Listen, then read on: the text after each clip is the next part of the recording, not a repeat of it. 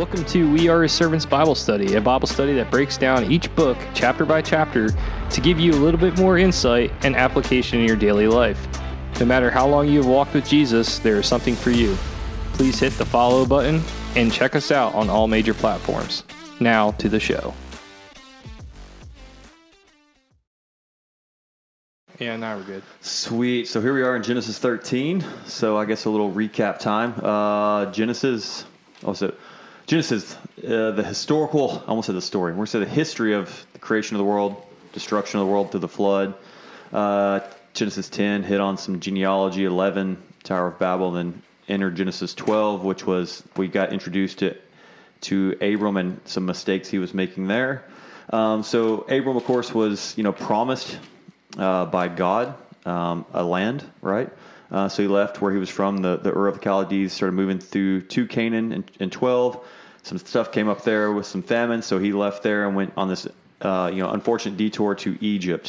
And that's kind of where 13 picks up. It's Abram is on his way back to like the beginnings, right? Back to find God is kind of how I was reading this. So we'll just kind of break down 13 here and get some information out there about what's happening here. So 13 starts with Abram leaving Egypt. He's leaving with his wife. Of course, he's leaving Egypt partially because he's kind of got kicked out of Egypt, after that whole debacle you just heard us talking about. The Pharaoh kicked him out, essentially, after calling him out on his lies and deceits. So he's leaving there with his wife, and he's also leaving with Lot, which is his nephew. So they're leaving, and it says in verse 2, they're leaving with like an abundance of riches, cattle and silver and gold and all this stuff. So they head out. Again, he's leaving going back to the beginnings here, back to what God had promised him, but he's leaving with a lot of money. And I think we'll probably jump into this tomorrow. This money is kind of a blessing, but it's also kind of a test. And you'll even see that as the chapter unfolds. So it keeps going through, and you'll see that they get to a place on their journeys where they're in a place called Bethel. It's a place where it's towards the beginnings, towards Canaan, right? And this is where he goes back to the first altar that he built, right? It's the original location where he built an altar. And there Abram calls upon the name of the Lord. So about this time it enters this problem that's going on in the chapter. So Abram and his nephew Lot are having an issue. The issue is they have too much, right? So they came back with all these riches, all these cattle. It's the big issue here. So all of Abram's cattle are taking up a lot of space, and then all of Lot's cattle are taking up a lot of space, to the point to where their shepherds, their herdsmen, are like starting to fight amongst each other. They're fighting over resources, is what it sounds like, right? There's only so much for their land. For them to occupy, to graze and stuff. And they're so rich from their time in, I guess, in their travels, especially from Egypt, it sounds like, that now they can't even dwell together. So because of these, these disputes they're having, Abram, I guess, kind of in his wisdom, I would assume in his wisdom, I think he's about 95 in this chapter, is about what I came up with. Maybe a little bit younger. I could be off. He has to be younger. He has to be younger? Yeah. Okay. Because he's 85 when he has his kid. Yeah, you're right. So, I'm thinking about a different chapter. You're right. So he's old, right? Yeah. So he's got some wisdom. Old, dude. We'll go with that. He's a man of wisdom, at least more wisdom than Lot, we'll say. Lot is his nephew, so he should be a little more wise than him.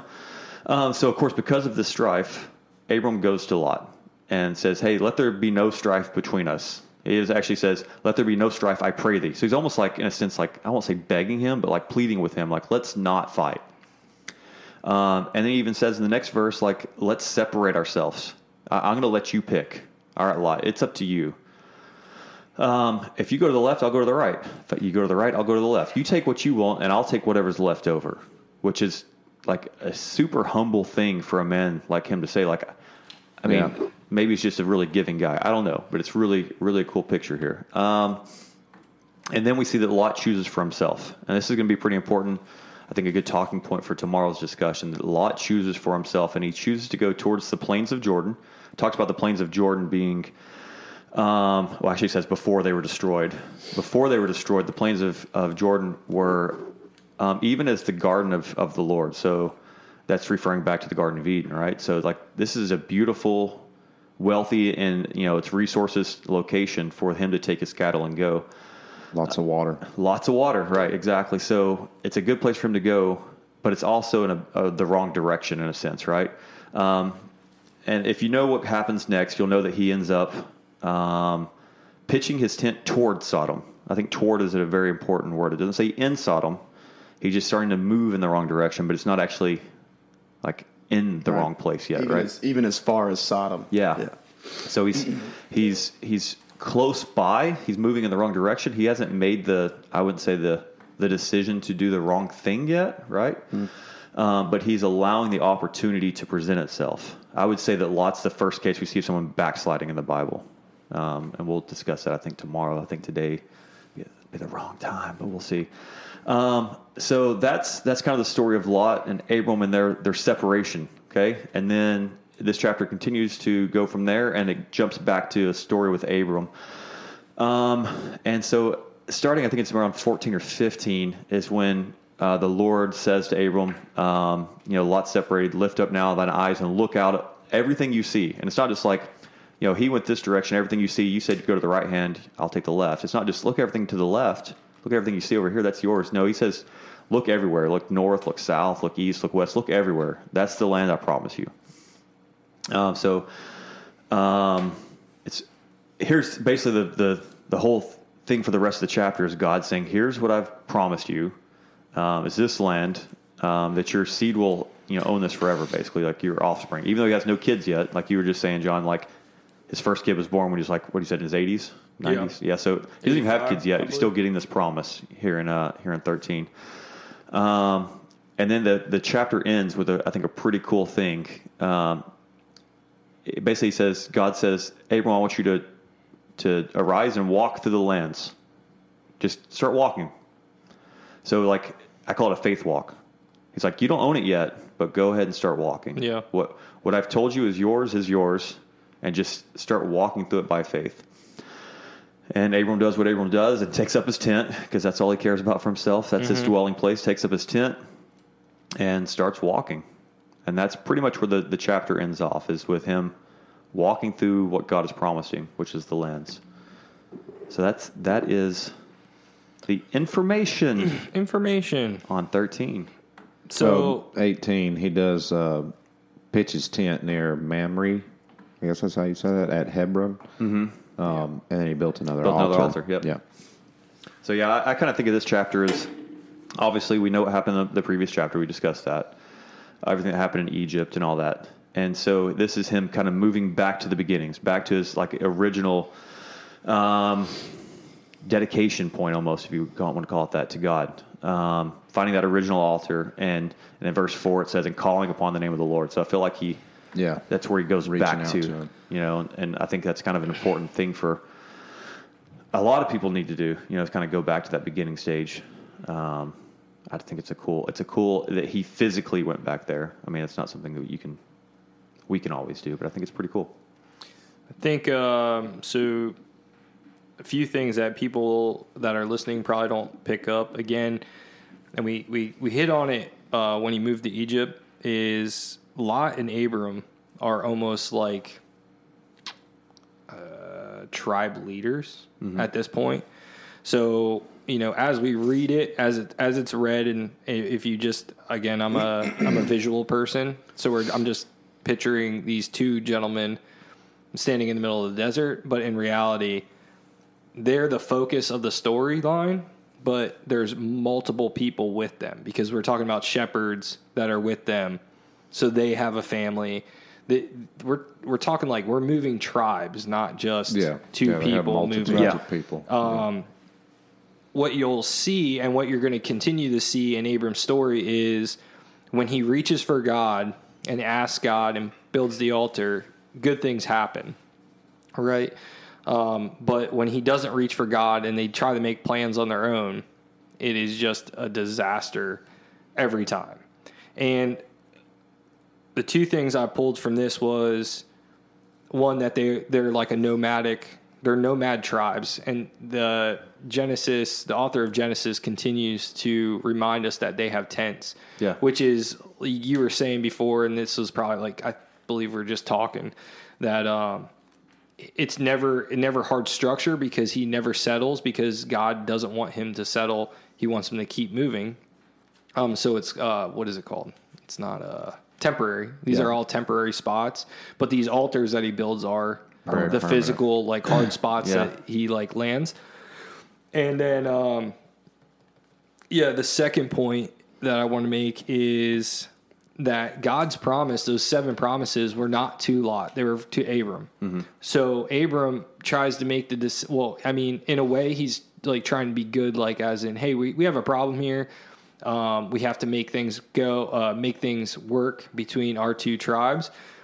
But again, nobody talks to God about it. And then he tries to give land, like God gave him land, to Lot. Like, move over. God already gave me all this, and I'm just going to give you that piece over there. Like, pick a spot that you want to go. And I think it's important that at the end of it, you know, God says, like, all right, pick up and move again. And I wonder if that is his, like, a blessing, because he gave it to Lot. He gave Lot this little spot, and God already knew how that Sodom thing was going to work out, and he wanted to separate Abram from that. Or was it God was upset with him, like, you could have had that. I gave that to you. Now we're going to have to move you again. Because, you know, moving a tribe of people and picking up all these things, and moving livestock and moving your crops. Because, again, we're not talking days. We're talking years that these things happen. That it takes a while for cattle to overcome a piece of land that this would become a problem. So we're talking maybe temporary structures that they live in, but like permanent things that they have started using. Water sources, like the normal things that you need. Bing bong. Someone's here. Nailed it. So I look at it like, again, Abram is not looking to God for an answer. He's trying to fix it himself, as we're going to keep seeing. And then it kind of makes his life a little bit harder, because now he has to pick up and move. He just couldn't stay, because in reality, he could probably just stayed right where he was, and Lot moved out. Yeah, sure. What's your thoughts? I mean, it kind of stands out to me a little bit. Verse 8, Abram showing some serious humility.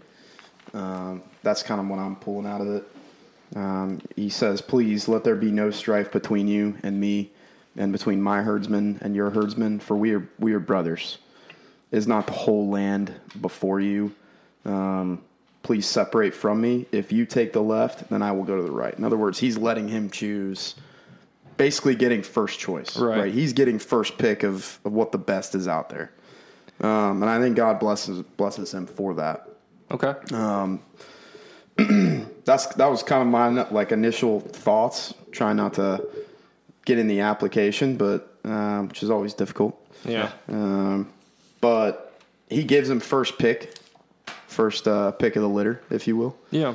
And shows some serious humility. Because I think, if you've been following these, we kind of know that, hey, like, Abram's he's a bigger man, if you will. Like, he's kind of in charge. I think I was just saying that they're not going to God, as in, like, we don't see it. I mean, maybe, I'm sure they prayed every day and, like, went to God about these things. And maybe we're just seeing, like, the big overarching, like, what happened, the big conversation portion. But, like, I just thought it was weird that God promised him all this land. God promised Abram all this land. He didn't say you and everybody that you bring with them. And then he gives it away. Yeah. And is that, like, I guess, like, after you Nate, after you said what you said, I think it's, then I agree more of, like, him being the bigger man and offering his blessings to somebody else. So maybe it is that portion of it. Now, I have 2 thoughts on that. I'll save them for tomorrow that I actually have in my notes here. I think it's a really good talking point, though. That's exactly one of the things I want to discuss for the application portion. But I think that's a really important thing, is the whole dividing lands and dividing family over possessions is a pretty good application of this chapter. It's and you see that in the gospel, too. I mean, God, Jesus says, like, leave everything and follow me. Yeah, you know, absolutely. So, I mean, the Bible is a strain. It's always going to be this, like, living document that just keeps kind of repeating itself, and we keep failing at each thing that it repeats. Because we're stupid. Yeah.